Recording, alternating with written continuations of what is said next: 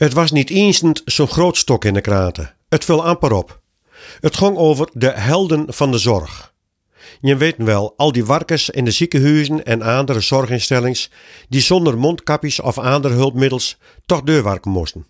En later worden ze opreupen om, ook al hadden ze zelfs corona, toch op het werk te komen, anders zonder afdelings sleuten worden moeten. Een protte politici stonden doe in de haan te klappen voor die zogenoemde helden van de zorg. Ze gaven ons het goede voorbeeld, gaven hun vrije dagen eraan en loodsten ons door een moeilijke tijd. En in de politiek worden oproepen om het zorgpersoneel beter te betalen. En nou, twee jaar later, twee jaar na die eerste benauwde coronatijd, ben er geen passenconferenties over corona meer. De QR-code hoeft niet meer bruut te worden. En de festivals, daar mensen bovenop keer zitten, trekken alweer flink wat volk.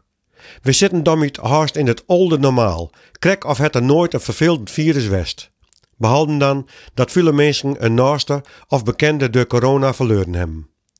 Ja, elke dag binnen nog wel mensen die corona krijgen, maar zo erg als het west het, met ook die slimme gevolgen, nee, daar hoorden we niet meer over. En onze helden van de zorg? Zij ben weer de gewone verpleegkundige, de zorgassistent of de assistent op de operatiekamer. Maar niet allemaal. Om de bij de 4500 werkers in de zorg zitten thuis met long-covid, de langdurige gevolgen die zij ondervinden van hun coronabesmetting. Krap aan duizend van haar zitten al haast twee jaar ziek thuis. Ze hebben na het eerste jaar ziekwezen al 30% loon inleveren moeten.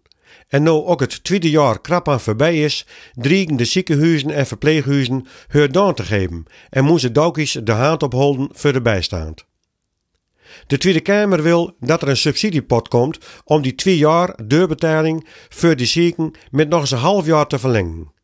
Maar ook dat is maar gerommel in de marge en deurskoeven van het probleem. Die klappende haan van de politici van Doe, die lijkt nou wel Judas haan Westerhem. Als politici de woorden van Doe, jem bent de helden van de zorg, serieus meent hem, dan zetten ze nou ook deur. Er is met miljarden smeten de afgelopen twee jaar. En daar zitten ook miljoenen bij die niet goed besteed zijn.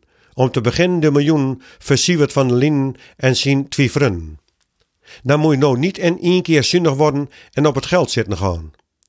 De helden van de zorg, die door hun werk corona kregen hebben, moet gewoon deurbetaald worden, tot ze weer beter binnen of aan de werk doen kunnen. De vergelijking met de Molukse knilmilitairen komt bij mij naar boven. Ook die hadden Nederland hulpen in Indië.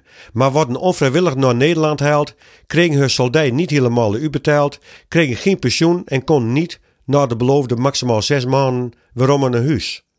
Ook die militairen werden alleen maar helden zolang uit de politiek uitkwam. Treinkapings, het bezetten van een school, een provinciehuis en het Indonesisch consulaat werden het gevolg. Nu denk ik niet dat het zorgpersoneel ook dat soort van acties uithalen zal. Maar ik ben al bang als er geen goede regeling komt voor onze helden van de zorg, dat op een nij 4500 mensen hun vertrouwen in de politiek kwijtraken. En dat ook zij een volgende keer misschien wel stemmen op extreme partijen die de democratie van binnen niet opvreten.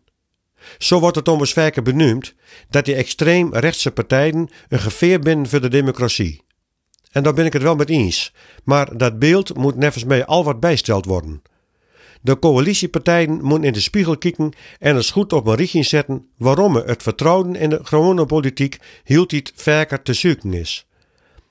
Het geveer voor de democratie komt nevens mij hield iets meer uit het beleid van de regering en de slappe knijden van de politici uit de Tweede Kamerfracties van die partijen.